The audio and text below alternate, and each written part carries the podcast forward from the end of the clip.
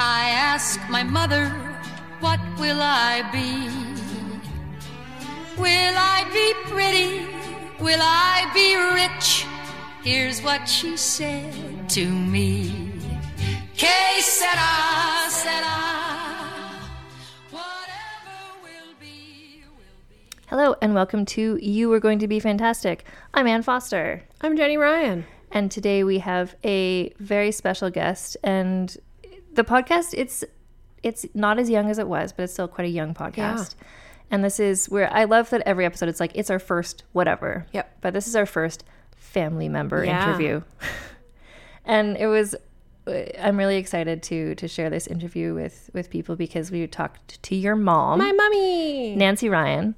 So, um, full disclosure, she has worked in libraries, Of course. but that's not why we interviewed her. We No. interviewed her because she's Jenny's mom and she has a really, really, really interesting story. Yes. So, I love talking to people from your mom's generation, f to baby boomers, because there's something. My my parents are baby boomers as well. There's something so interesting to me about growing up. Well, your mother was like right at the beginning of the. She was born in 1944. Yeah, as yeah, so she was like right at the beginning of it. Yeah. But to grow up and be this generation where for your whole life, it's like when they're babies, there's all these articles about like there's so many babies, and when they're all starting school, there's all these articles about like classes are so full. Yeah. And when they become teenagers, it's like what are teenagers? Like they were Yeah. they led so many discussions because there was so many people all born at the same time Yep. and I, I've just heard from from my parents and from other people. So when you graduated from high school, and we talked to your mom about this, like now there's sort of like, well, go to university or get a trade. Like you need to like finding a job is hard work, right? But for them, it was kind of like, what job do you want? There's all the jobs. Yeah. I, maybe not for the very end of the baby boom, because then all the jobs would be taken Yeah. but the fact that um, I, I just know like from my parents experience it was sort of like when, once you graduate it's like do you want to be a teacher okay which school Yeah. okay like just the world was their oyster it's, yeah.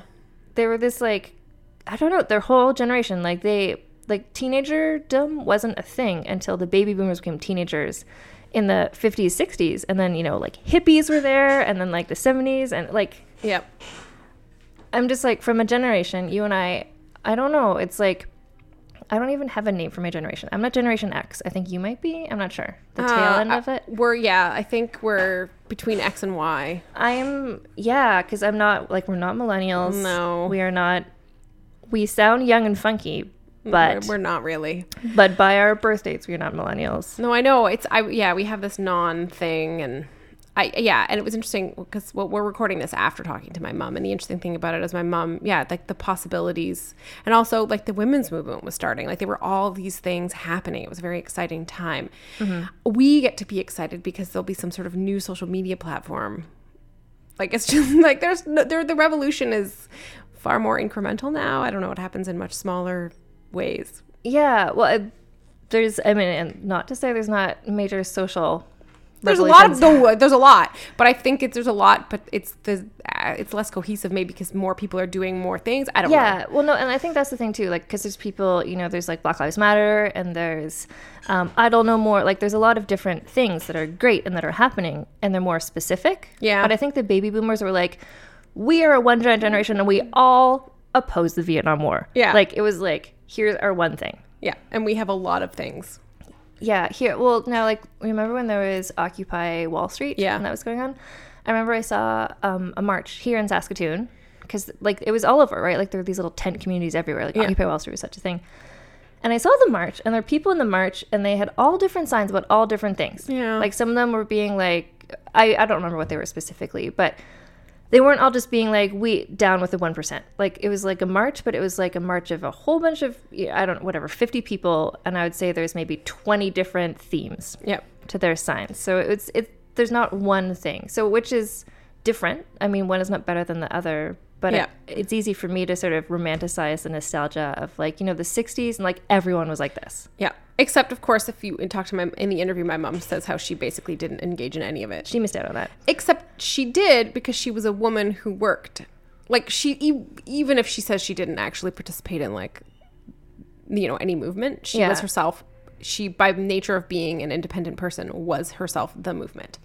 Well, yeah, if she had been born 10 years earlier, I think She couldn't have done all the stuff she did. no, like in her I don't want to spoil what she's going to talk about, but I'll talk to specifically about my my mother's story. She she also feels like she missed out on basically the 70s and 80s because she was raising us as kids. But she still is aware of like, you know, David Bowie and like disco happened.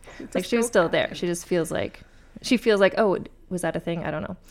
Um, but yeah, I I love talking to people for this podcast, and when someone's experience is so different from mine because of generational Yep. things.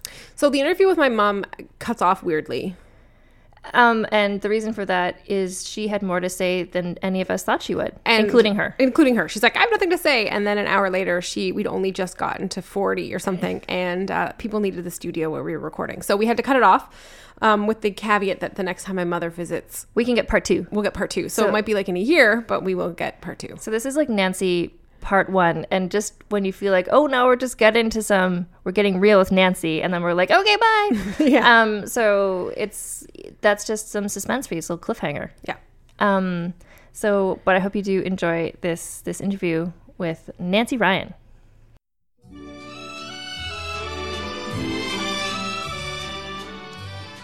My mother is not from Saskatoon. Ann and I record this podcast in Saskatoon. My mother is from uh, Ontario, and so she came to visit to babysit my child this week. And so I decided that we would snag her because I think my mother has a very interesting life. Um, she does not believe it's very interesting. Nobody does. No Nobody one- does. Nobody. Everyone does. we interview is like, oh, really, Oh, my really? life.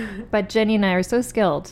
We're gonna tease it out of you. Yeah. Oh, that that's that's refreshing. I'm I glad, hope glad to know that. I hope some secrets about your life will be revealed today. Um, but the reason, part of the reason is because um, when I was talking to my mom about the podcast, about when Ann and I were coming up with doing the podcast, I was talking to my mom on the phone, and I said, "This is our idea," and my mom said, "Well, you have to."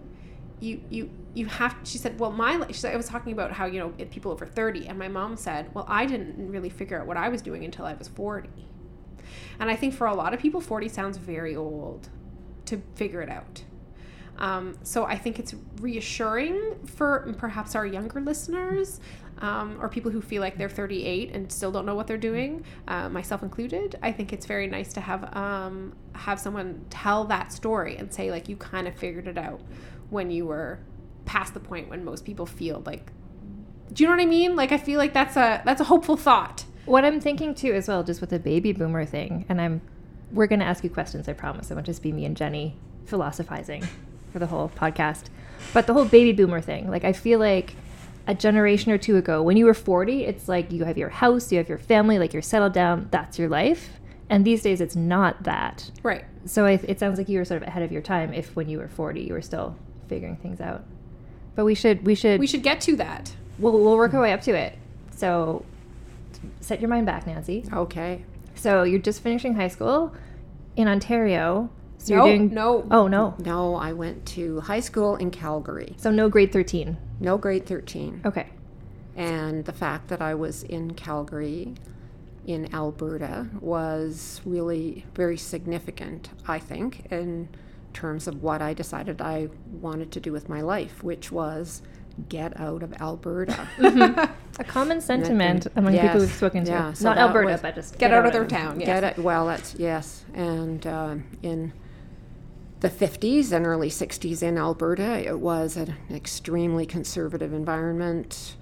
Uh, Tom Jones was the movie of the moment, but uh, men and women had to sit on different sides of the theater. They were not allowed Really? to be together. I did not know that. Side Um, note, yeah. my parents did not see Tom Jones until I was a girl. And then they took my sister and I to see this extremely sexual movie because they waited until they could sit together Wait. with their daughters. So your husband was also in Calgary. No, Oh, no, he wasn't. No. Um, when I um, went off to university, my parents uh, happened to move to the same city. I went to the University of Alberta in Edmonton, and my father's job was transferred at that very moment. So I, in essence, went to university and I took my parents with me. So you're mm. 17, you want to get out of Calgary. Because you want to go watch movies with boys. And at the time, men and women couldn't go to the bar together or something in Alberta. Isn't that correct? Well, that's true. That's true. They had ladies and escorts and a men's bar. Was the not that I, escort- not that I was a bar goer, but I Was that like a chaperone, like from Victorian times? Like an older married woman friend? It would no. It was the reason they had ladies and escorts was in order to um, keep the men uh, well behaved while they were in that So, space. so it wasn't a single woman who could. Okay, I You see. had to go so with- you had the right number of men and women. There had to be an equal number of men and women in the bar at the same time. So you wanted to get out of the conservative province. But you moved to but you Edmonton. moved to Edmonton. I moved to Edmonton because uh, that was the place I could afford to go to university, and uh, and my parents were moving there anyway. So there I am. I'm still in Alberta, Yeah, and slightly different city. that's true. That's true. But uh, it was uh, it was still the prairies, and so all through university, my intention was to uh, graduate and leave. Where did you want to go? Oh, pretty much anywhere. I um, I found the prairies ugly and plain and not very culturally interesting, and so I was really gravitating toward Eastern Canada, not necessarily the U.S. Um, but um, you know that was that wasn't something I talked a lot about, but it was certainly something that was um, me at the time, certainly through high school. What did you study in university? I studied English, and I did that because I was good in English in high school. I was good at writing in high school. I wrote for the Calgary Herald. I Did you? In high school? in high school. What yes. was it like? Na- the Nancy opinion column? Oh no, no, no, no! It was a what's happening at William Aberhart High School. Oh, Yes, it was the it high was- school column. It was the high school column. That's that- that's right. Wow, not just like the high school newspaper, but the newspaper. That's right. They did that. All of these, all of these schools had a high Oh. school uh, correspondent, and that was me. That's amazing. That's really cool. StarPhoenix, if you're listening, that's a great idea. And I also wrote for the um, for the school newspaper. So I and I really liked doing that. Uh, so I fancied myself that I might possibly become a journalist or some exotic job. Did you want to be a journalist partially because then you could move? Yes, I could move. I could travel. I could wear a trench coat. I wasn't. Yes. I was not particularly interested in the news, but I was interested in the writing and the living in another environment. And the outfit. That's right. Oh yes, yes. I have to say, with me, I can always remember the clothes. I don't know what that says about me as a person. It but, means uh, that you're like me and Jenny a lot. Yes. yeah. No, yeah. you remember what you wore the first day of grade nine or something. I don't you? do. I do. What was it? It was the sack dress was in. I sewed all my own clothes. I thought it would be much more practical to have a straight skirt with a sack top. So, pink and white bottom, white top with pink trim. Whoa. Yes. I've never seen you in pink ever. No, I know, I know.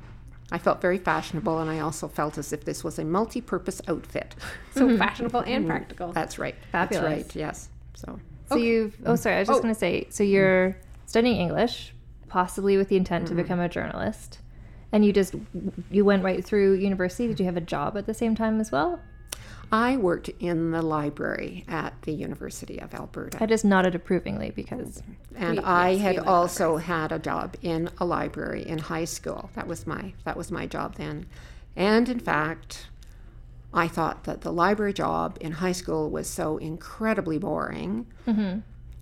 I thought the librarians were incredibly boring as well. So I fully intended to never ever become a librarian. you would maybe consult them as part of your like international journalist career, but Oh yes, yes, but you would not be among them. I would not. I would not. Mm-hmm. But I was I was willing to work there because well, you liked books. because I liked books. Listeners, exactly. this is foreshadowing. yes. So Yeah. just put just put a pin in this discussion yes for ten minutes yes, from now. I'm, af- I'm afraid so. I'm afraid so. So you finished university, you were working in the library, and then did you once you graduated, did you stay in Edmonton or did you I did. Um, by by then, I had the English degree, and there was no opportunity to study journalism. Uh, the university at, at that time wa- had a very limited number of options. So if I had other aspirations, I was going to have to go away, mm-hmm. and I could not afford that. So it was much better that I find some practical thing that I could do. There was no library school at the University of Alberta then, but then again, I've Why would already you told you there? I wouldn't. I don't know. That was certainly not something I aspired to. No. No. So I did something pretty much as boring. I went to teachers college. What year was this? Oh golly, uh, 1961, 60. I graduated in 1964 From from from the University of Alberta. okay, so this is early '60s. Oh yes. Yes. So this Oh, is yeah. this is not like Summer of Love Woodstock era. This is Oh like no. Oh no. season one Mad Men. Oh like, no. Absolutely. Buttoned up. Yeah. Now, Yeah. were where was it unusual for you to go to university? Like, did a lot of your people from high school were they just getting married? Like, I have I don't ever. Some were getting married. Some were the people I knew were going to university, but there were, but there were lots of other people that were not. So it wasn't like weird for you, although you did have to wear a skirt. Like you I, couldn't wear pants I wore a skirt and heels, and to university. to university and nylons. Right. Nylons with And, garters and a girdle. and a girdle. The whole Yes. thing. Oh yes, the whole thing. The whole thing. Yes. So actually, that's an interesting question, Jenny, because the fact that you went not just you went to university, but you wanted to have a career. Like, was that unusual? That you wanted, like, you've been saying this is what you planned for yourself, and you haven't mentioned a husband, you haven't mentioned children. Like, you wanted to be this like glamorous world That, traveler. that's right. That's right. Yeah. No, that was what I aspired to. But working in the library, I happened to meet this very nice young man. Mm-hmm. Oh, uh, plans derailed by Plans by love. derailed by love. I know. I think it happened a lot. It's happening. It happens to all of us all yes. the time. Yes. Was yes. he uh, was he borrowing things in the library, and you were working, or he was also working there? He was working. Uh, it was closed stacks. Uh, That means had- the public can't access. That. That's right. That's right. So um, this was um, two narrow layers of. Well, actually, there were four narrow layers of of um, bookshelves and uh, passages and uh, this particular person whom i actually knew from a class already but we just happened to be working at the same time. And he worked one floor above me.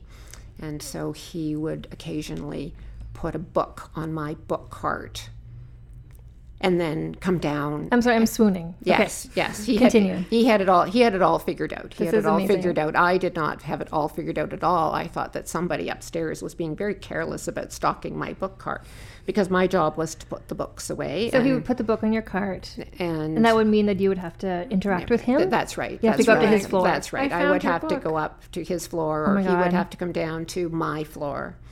And This is uh, like and it was it was I'm anyway it was very it was very sweet and he was very he was very sweet as well so. Anyway and then it did prevail that we um, lived in the same neighborhood and he had a car and he drove me home and so before i knew it i was i was being i was realizing that there were perhaps other options out He- there They used to send love notes to each other through the pneumatic tubes. i did not send any love notes i was extremely professional But he did. but he did. He did.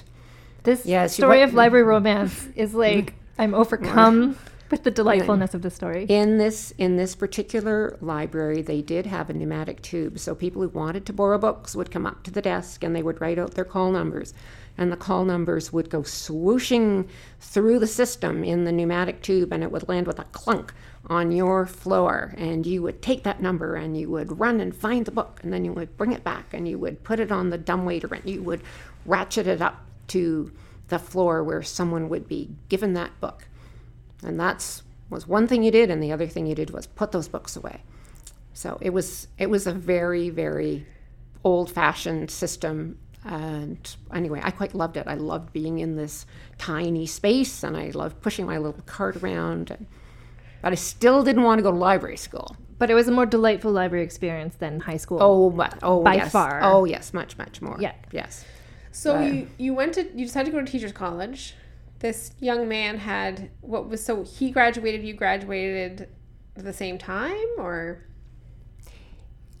He, um, oh goodness me, we were both in we were both in school at the same time, and he was in teachers' college as well. Yes, and I don't know what we fancied for ourselves. I mean, at this point, there was no thought of a of a future together, except that we were obviously enjoying one another's company. Um, we graduated. Um, we both went off to teach. And All still in Edmonton? Oh no, not in Edmonton, because I would have had to have lived at home. Um, young women who were working did not have their own apartment. If you, if your parents were in the city and you had a job, you lived with your parents. I did not want to live with my parents, and so I went back down to Calgary, and that is where I got a job teaching. Was in Calgary, And who did you live with there? M- all by myself. So you were allowed to live by yourself if you were outside the city. If your parents That's weren't right, there. because hey, there were no Yeah. parents to live with. Right. Yeah. Wait, so I'm just imagining all of this like a glamorous movie. Did you live in a dormitory for all working women? Or did you live I just in a building? not. I Oh. lived in a in a in a eight-story apartment on Eighth Avenue in Calgary, and it was a bachelor apartment. It had two pull-out beds, sort of, and a tiny kitchen area. It was like one of these tiny little flats that you see being decorated trendily on television in mm-hmm. Toronto now. So were you still going steady with this young man? I You- you were was, still I courting? was, I was, and he was to have been teaching in Innisfail, and really? yes, he was. Where's Innisfail? Innisfail is a little bit north of Calgary, and so he was to have been teaching grade eight in Innisfail. Meanwhile, I was teaching grade eight at Elboya School. Am I allowed to name Sure. a school? Yeah. Okay. Just don't disparage them. No, no, no. Oh, no. It was a great school and I had the lovely, lovely kids. But um, I don't know whether he actually started teaching or he just realized he couldn't do it. He realized he just he found the courses interesting. He was did not want to have anything to do with the kids. With actually Children. teaching. That's right. That's good That's to figure right. out that early on. That's Yeah, right. that's So, good. you know, no one likes an angry grade eight no, teacher. no. So his career as a teacher lasted I don't know whether it was even a week. Wow. So like right away. So off he off Decisive. he off he went back to um, to Edmonton and got a job there. So this dear fellow would drive down to see me, and he would do this every two weeks. Would Did he stay down. in your apartment? No, he did not. Jenny, I don't think that was allowed in Alberta. No, he didn't. He stayed with she his, could only have a companion. he he stayed at his aunt's place. Okay. Yes. No. What I uh, enjoy about this, I enjoy everything about the story, obviously, but I also like that you got the job as in you're teaching, you're in Calgary. He decides to not be a teacher, but you didn't just drop everything to be like, okay, I'll go be with you. You were like still doing your job. I was still doing my job. You were having your independent mm. life. I yeah, was. exactly. You weren't. Mm. You didn't cast aside all of your dreams. No, no, no, no, no. So- but they're being modified, and they're being yeah. modified because of him. I Yeah. have to say. Yeah. So, so at what point did you? Eh, because let's just that's my dad. This It guy, is. This His man name is my- Bruce. His name is Bruce. Surprise. We could my talk, dad. We, we could talk about. So we know Bruce. you ended up together. That's So- true. Yes. Jenny exists in the world. Hi, it's so. my dad. Yeah. So, ha, when did you? What happened? At this point, you're how old? You're like 22. I am 21 and teaching, Which is crazy. which is which is crazy. Exactly. And at some point, we decided we would get married. Meanwhile, he is working in a mental hospital. As a in- what? In as a um, psychologist. Wait, at what point did he get a psychology degree? Oh well, that's his original degree was as, as a psychologist. And then he went to teachers and college. then he went to teachers And then he regressed. And that's right. Okay. And so he went back and, and used that psych degree so that he could work as a psychologist and and decide what he wanted to do with his life. And what he decided he wanted to do was go to graduate school. And back then, you could. You could go to graduate school. You did not have to have hugely high marks. And um, so there he was. Uh, so he's in graduate school. He's up in Edmonton. We decide we are going to get married. And so we moved back to Edmonton. I moved back to Edmonton, and I'm teaching in Edmonton. So you go to teaching. Okay, good. yeah, yeah. So Sorry, I'm, just like if you were like I I'm moved up to still- Edmonton and I'm I s- became a homemaker, I'd be like, no, oh, no, no, no, no. Okay, I good. was no, I, I was not interested in homemaking. I was interested in having a fabulous apartment and decorating it. Um, but you know, there was no house buying. There were no no yearning for children. There was none of that. I was I was wanting to be a half decent teacher. Um, which I was for about four years. I got better at it. I was pretty horrible to begin with. Well, you're 21. I mean, Well, that's true. Well, 22, 22. Um, You once told me that to be a really effective teacher, you have to get off a little bit on the power. Well, that's true. That's true. Well, I think if you're that, I don't think that's a negative. No, I'm, I'm, I'm pausing here. I'm, I'm, I'm trying to mull that over. I'm thinking that that was perhaps one of the things I enjoyed about teaching, but, but I'm not sure that I should be admitting that publicly. Ah, Yeah. you haven't been a teacher for a long time. I Yeah, haven't been a teacher. that for a part of your life time. is That's over. That's true. That's true.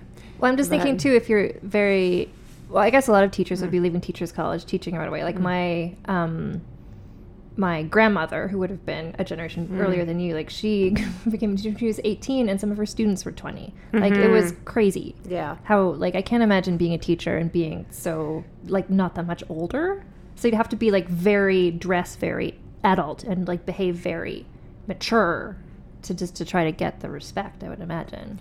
My first year, when I was in um, Elboya, I had a class of extremely bright kids.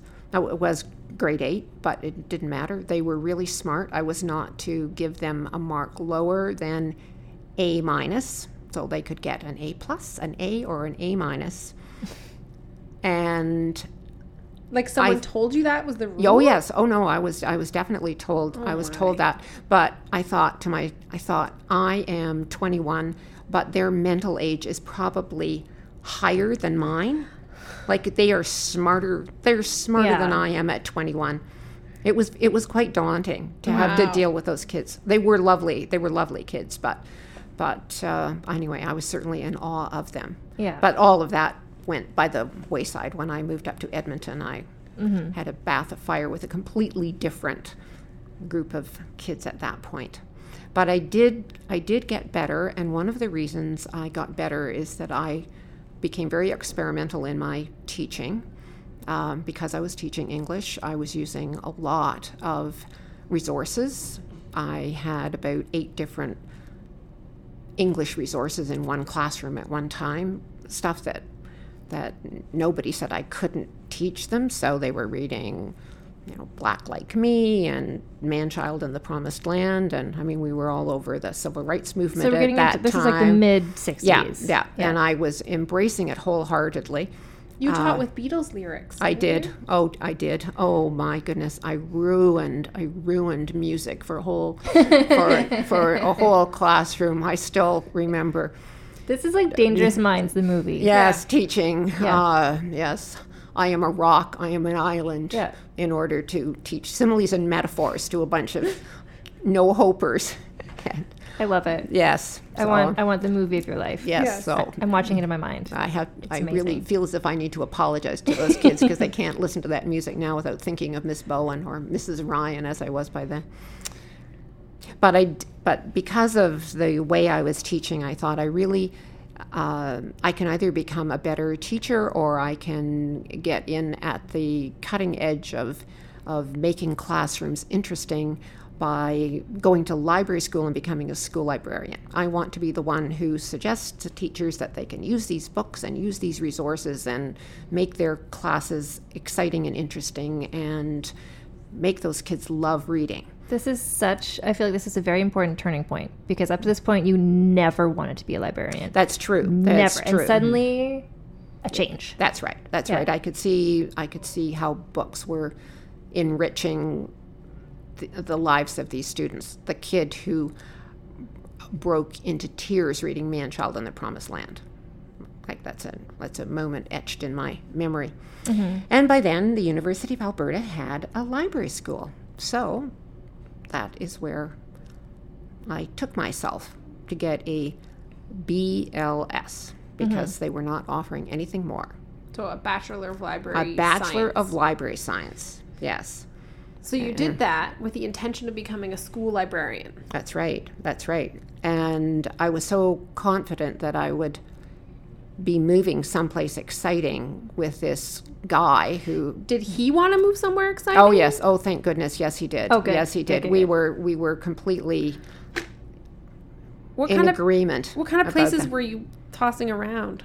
Where could I wherever have we lived? could find jobs. Okay. Wherever we could find jobs. You're both on the same page of like anywhere but here. That's right. Get out That's of right. Alberta, That's right. please. And we had a theory that I mean, he was going to wind up a specialist. He was going to wind up with a PhD in educational psychology, but I would have the sort of job that would allow me to find a job anywhere. So I was Right. I was the generalist, he was a specialist, and we figured we would be able to make that work. I have a question. So this is still mid 60s. How do you find a job not in the city you live in without the internet? Yeah. Is my question.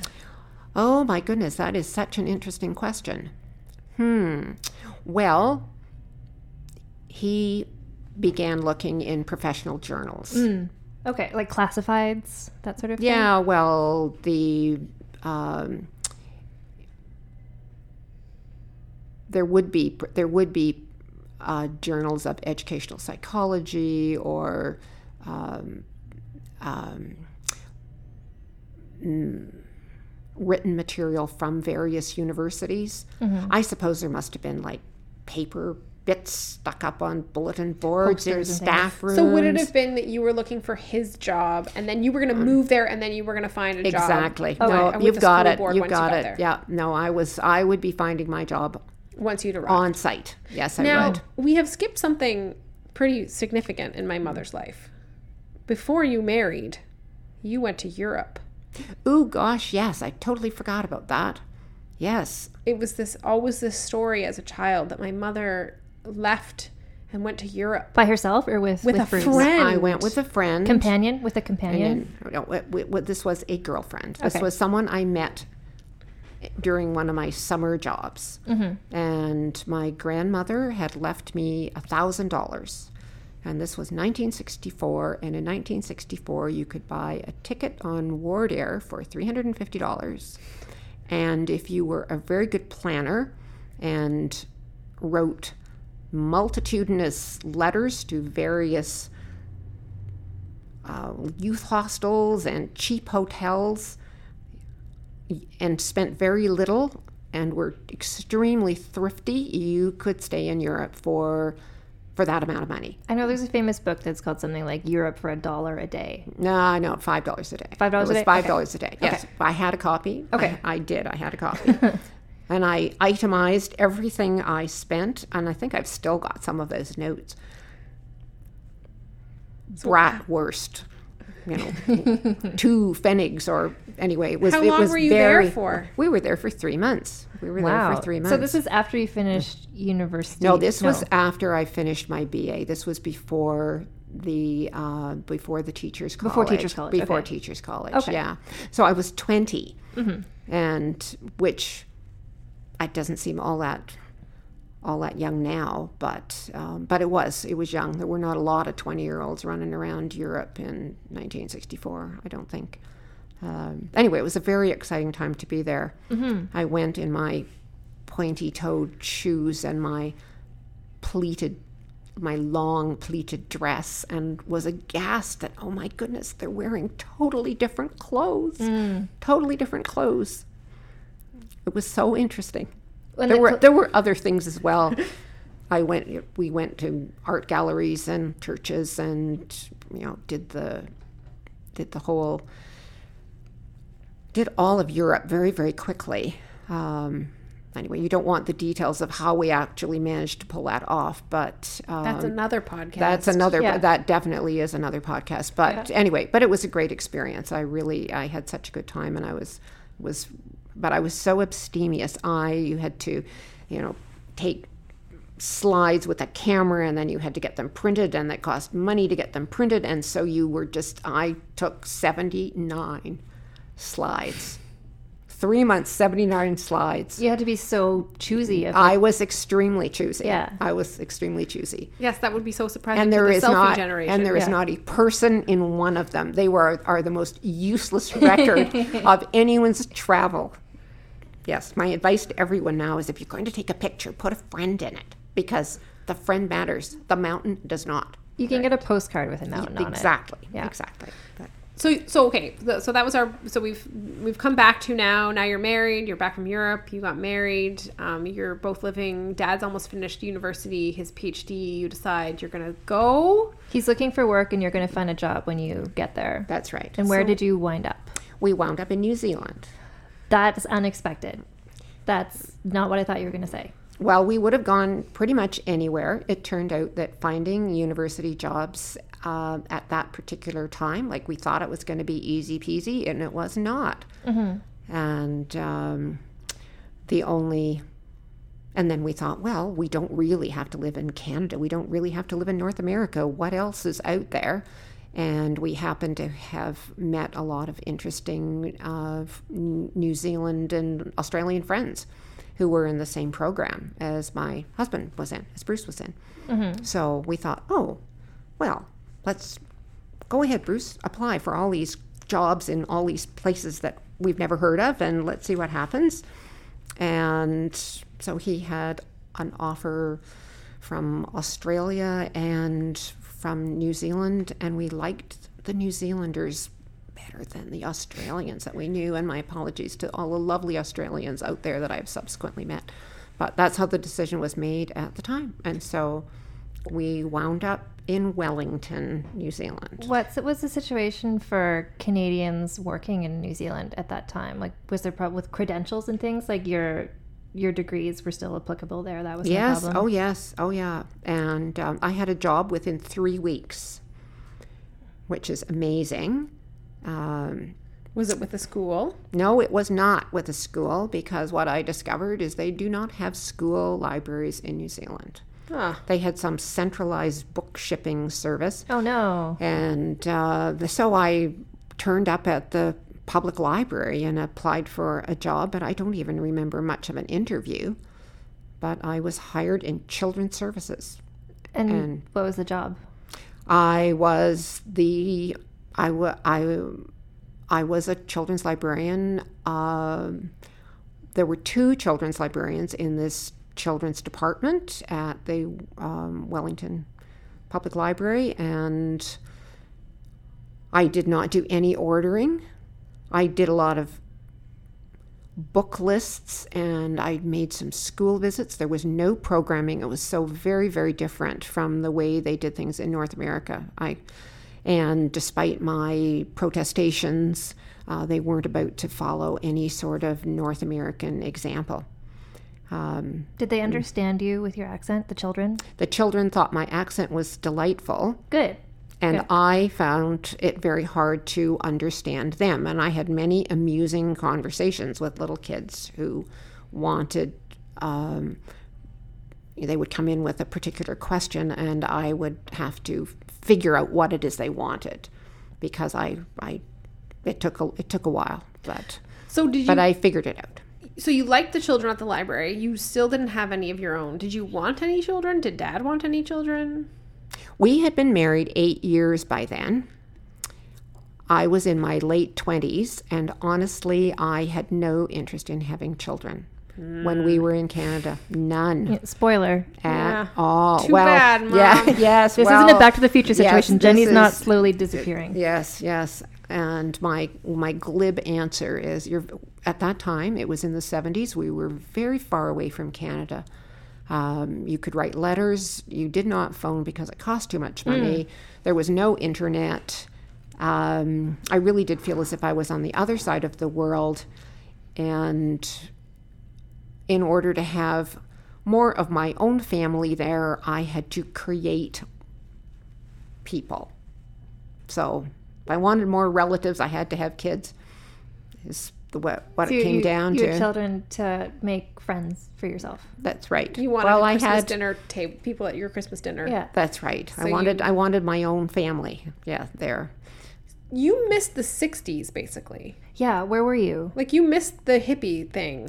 I I guess I was probably teaching school at that time, but I missed everything but the wardrobe. Did you have the long hair? I did not have the long hair. You wore the clothes though. I wore the clothes. I remember asking you and dad why you hadn't like you basically said you were too old to be hippies. You said you were like 2 years too old to That's join right. the movement. That's right. That's more or less it. You were the adults. You were. Yeah, we were we were we just we just kind of like we because we were very um, early baby boomers like i was born at the end of the war um, and so yeah we kind of missed out on the fun of it and there were things going on at the university and and we kind of we felt like people's parents watching Yeah. them carry on so I mean, the attitudes, we definitely had the attitudes, but you know, the whole free love thing, the the you know, taking drugs or whatever, that was we were just a little bit too mature for that. And then New Zealand was different. They didn't have well, did they have the same kind of hippie revolution as North America? Moving to New Zealand in the 70s was like going to Canada, going back to Canada in the 50s. It was it was I'm sure that there must have been a kind of a youth revolution there, but it was certainly not to the same extent So you left Alberta to escape Mm, conservative things and you ended up in a conservative country. Mm, Maybe, but it was really. But it was different, so but it was okay. different. It was different. It was. Yeah. It was very different. And the and the fact is that um, it, it was conservative enough that when I became pregnant while I was working at the public library, it was more or less expected that I was not going to come back as a working mother. And Mm-hmm. but did you? No, I didn't. So no. you had children and raised I had a child. I had. I had. Uh, Not me. now I had Jenny's I had Jenny's older sister and the entire country was very supportive of mothers. Yeah. Like they were Not just working mothers, but not mothers. working mothers but mothers. So there were visiting nurses and there were places that you could go with your with your kids and and uh, the women's movement was just getting underway at that time and and I knew some people there who were very involved in it. So you know, so that was an education for, for me even if I wasn't on the job. So I I just decided, okay, this is the culture. I'm going to appreciate the culture and I would not have attempted to have gone back to work. I'm not sure who would have looked after this kid anyway. Her name is Carrie. She's Her name is Carrie. Yes, have yes. looked She- after Carrie. She does. Yeah, she's a real. She's a real person. So you, I mean, I don't think Jenny was born in New Zealand. No. No, no, she was later. So you left. Why work again or? Um, yes, Bruce um, got a job in another place. Uh, we realized that we wanted to go back. The job situation for him wasn't as um, as as supportive as he would have liked. Um, although we loved lots of the people and we loved the country and we made tons of good friends. It's a very small place, very very small. So everybody knows everybody. Um, you know whether they live in one city or the other, particularly within the university community. But his particular situation was not um, to his um, uh, to his satisfaction, and so uh, so he began looking for jobs in North America. And fortunately, a friend in Guelph uh, said that there was a job there, and so he wound up there. And I remember feeling so relieved that we were going someplace um, that wasn't Alberta. Like I did not want to go back to Alberta. I did not want to return home to the nest. Yeah. Eh, You know, even though we have family here. This is why my parents are so tolerant of me living in Saskatoon. Because at least it's not Alberta. well, well, because the, the, why they're not saying come home to Guelph because they why they never did it. So Right. I feel like that's why you were accepting of me living away. But I have to say that even though I'm not sure that, well, maybe I could live under Rachel Notley uh, in Alberta, um, not too sure about Saskatoon, however. Um, but um, but I love coming back to the place now. I love the look of the prairies. I love uh, the mountains. I have totally embraced my uh, childhood geography after after hating it for years and years and years, and I blame the hatred on um, having read too much Anne of Green Gables and fixating so totally on the beauty of Prince Edward Island. I wanted trees. I wanted grass. Red clay. Oh, yes, red clay. Yes, yes, yeah. So Okay, so you end up in Guelph. You are still not working. You're still a stay-at-home mom. Of, hmm. of two kids, I appear two children. Jenny- yes, Jenny is born. Yeah, Jenny is born. born in Old Ontario, Yeah. and no dual citizenship for me. And then oh, your sister Carrie has dual Yes. because she was born in New Zealand. That's Yes. right. That's right.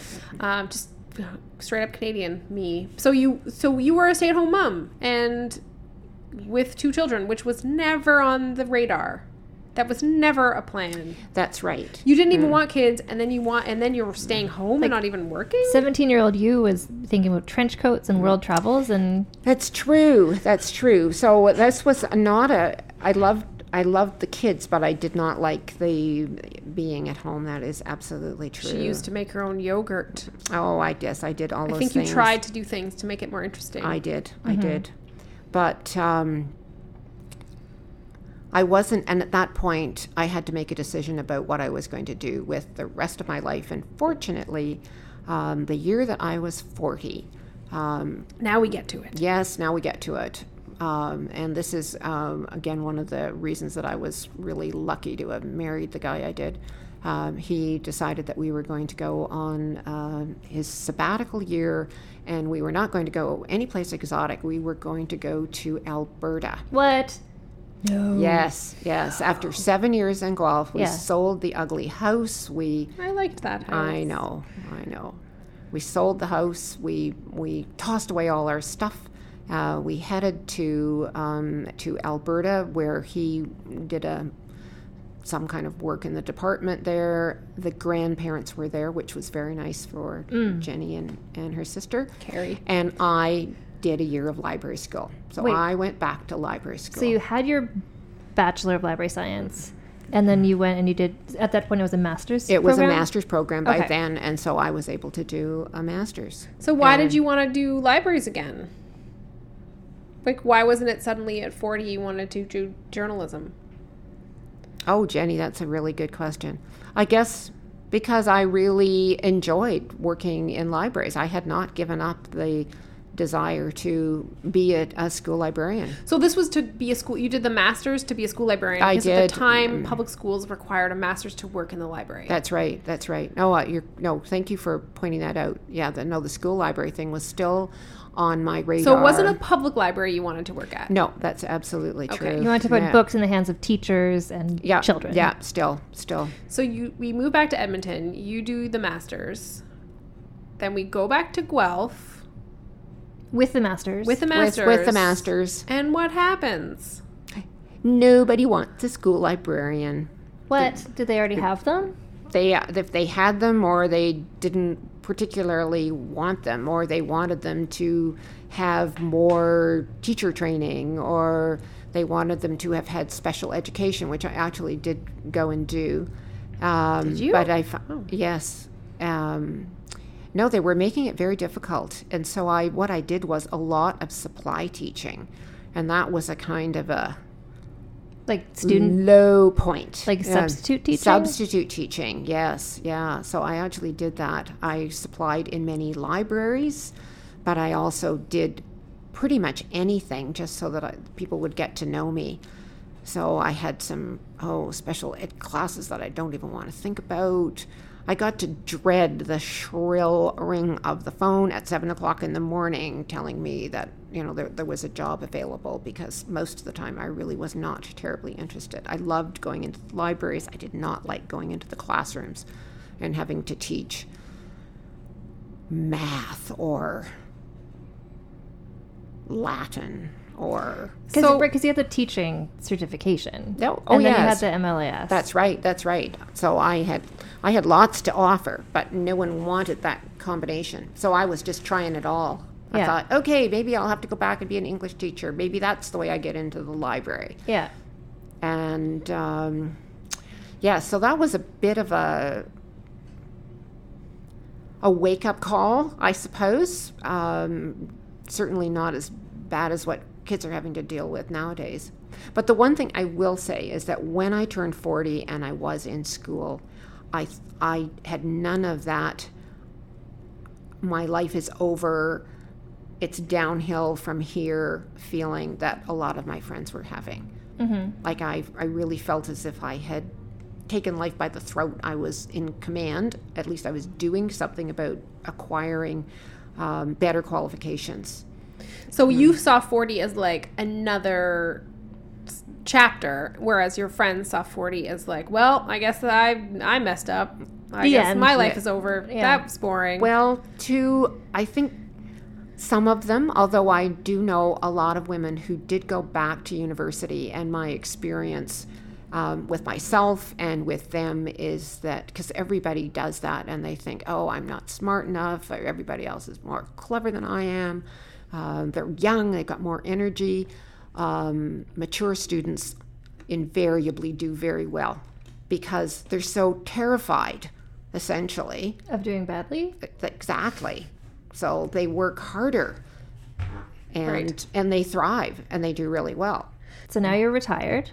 That's right. I did get a library job, a real library In a job, public a public library, library job, which you never anticipated. which I did not anticipate. And you worked there for how many years? I was there for about 23 or 4 years. Loved it. And in retirement, I'm doing, um, I'm a volunteer librarian at a retirement home. Oh, fabulous. So you So- ended up in a public library, which you never ever wanted to do, and yet you found it. It was like the calling of your life. It was, it was very rewarding. It was a calling. It was yes, it was very rewarding. There were lot, there were things that I didn't get to do, but I'm happy with what I got to do. It's such an interesting, I mean, just the permutations of, and that's pro- what our show is. It's like how, how many people when they're 17 know just what they want to do and are satisfied by that. Like you had something in mind, you found something else, and it sounds like it worked out, dare I say, fantastically.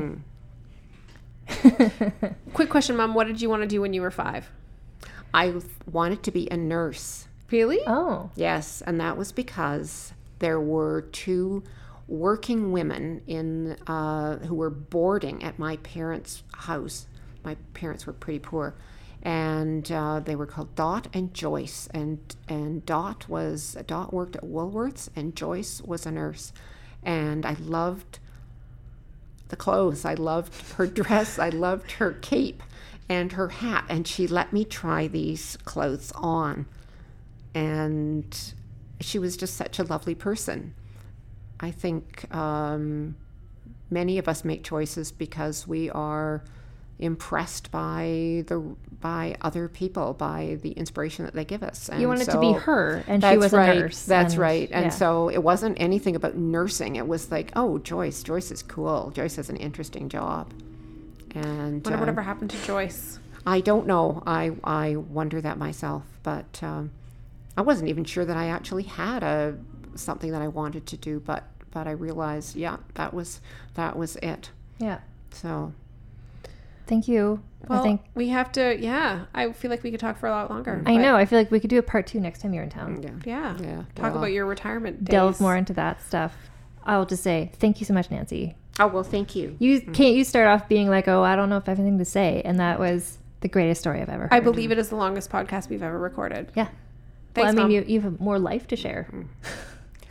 Yes, that's true. Absolutely. Yes, that's actually true. I'm thinking, am I just garrulous or no? I'm older. You're You just have more I have time more. to I talk have about. more. I have more experience. 30 years more stuff to talk That's about right. Thirty years more than stuff other to people talk we've about. talked to. Thank you so much for joining us. You're Thanks, very Mom. welcome.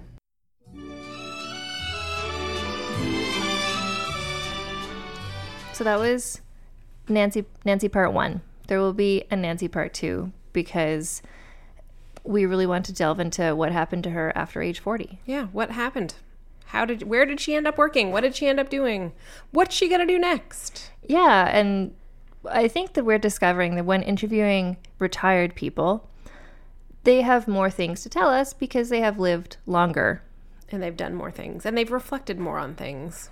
Yeah, I think once you get to once you're in your 50s, 60s, 70s looking back, yeah, you have more perspective on stuff. You're not so much right there in it. Right. So, um, again, that ended sort of abruptly, but we'll just think of it like a cliffhanger. Yeah. And Nancy part 2 next time next time she's in town. Snagger. we'll grab her and, and talk to her a bit more. Um, so there's a couple of sponsors we need to acknowledge. First, first and foremostly, um, CFCR in Saskatoon, which is Saskatoon's community radio station, and they own the studio that Jenny and I are using right now to talk into these microphones. Thank you, CFCR. Thank you so much, CFCR, for letting us use your studio while we still kind of get our our own infrastructure going. So CFCR supports us, and you can support CFCR by listening to them all over the place. Um, CFCR.ca is the website, and there's a live stream there. They also have an app, so you can listen to CFCR on your device. You can listen to CFCR on TuneIn Radio and all the places where you can find radio stations. It's good. They've got cultural programming and music programming, and there's even a show hosted by me that you can listen to on CFCR About books. about I talk about books because guess what? Jenny and I are librarians. You wouldn't have guessed that based on the content of this show, but Jenny and I work in libraries. It's true. Um, and then I also wanted to mention Audible, who is the the they support so many podcasts, and which makes sense because people who listen to podcasts are the sorts of people who like to listen to people talking. And Audible is where you can get audiobooks. I know that you like audiobooks too. I love audiobooks. Do you want to talk about that one? Um, the one about the in the twenties. There was that one you really liked. Was it the Chaperone? Oh yeah. Yeah. It's really great. It's called The Chaperone. It's a really great it's a really excellent audiobook. It's I'm sure it's a great written book as well. But the um, Elizabeth McGovern From Downton Abbey. from Downton Abbey does the is the uh, reader, and it's a really lovely story about. Um, it's based on the true life of um, a 1920s movie actress who I can't remember the name. Um, she was the one who first bobbed her hair. She like- Louise Brooks. Louise Brooks, yes, Louise Brooks brought the bob. Anyway, it's about being. It's a story uh, told from the point of view of a woman who was her chaperone. Um, so it's mostly fiction because no one really knows much about um, Louise Brooks' chaperone, but it's uh, so it's a fictionalized account of of of being the person who looked after Louise Brooks as she broke into the film industry. It's a really great audiobook and it's um, partly the story, but it's also partly uh, what makes it a great thing to listen to is the reading of it. I will say that as I listen to audiobooks a lot, and more and more, like people like Elizabeth McGovern are like doing audiobooks. Like mm-hmm. there's a lot of audiobooks read by like actors whose voices you know. So for me, when it's like read by someone who I like as an actor, then it's I want like- Morgan Freeman to read Yeah. all all the textbooks I ever had to read in Yeah. university. If Morgan Freeman had read those to me as I sat around, you know, eating snacks and You'd just be wrapped. walking, I would I would know I would be an astronomer by now. Yeah, exactly. So if you um, want to try out Audible and at the same time support this show, um, you go to you can register for a free trial, so you can get one audiobook for free just to see if you like it. Um, and then if you like it, you can of course check out other membership options they have. But the free trial and the way to do it and support this show is you go to audibletrial.com slash you were going TBF. That's audibletrial.com slash you were going TBF.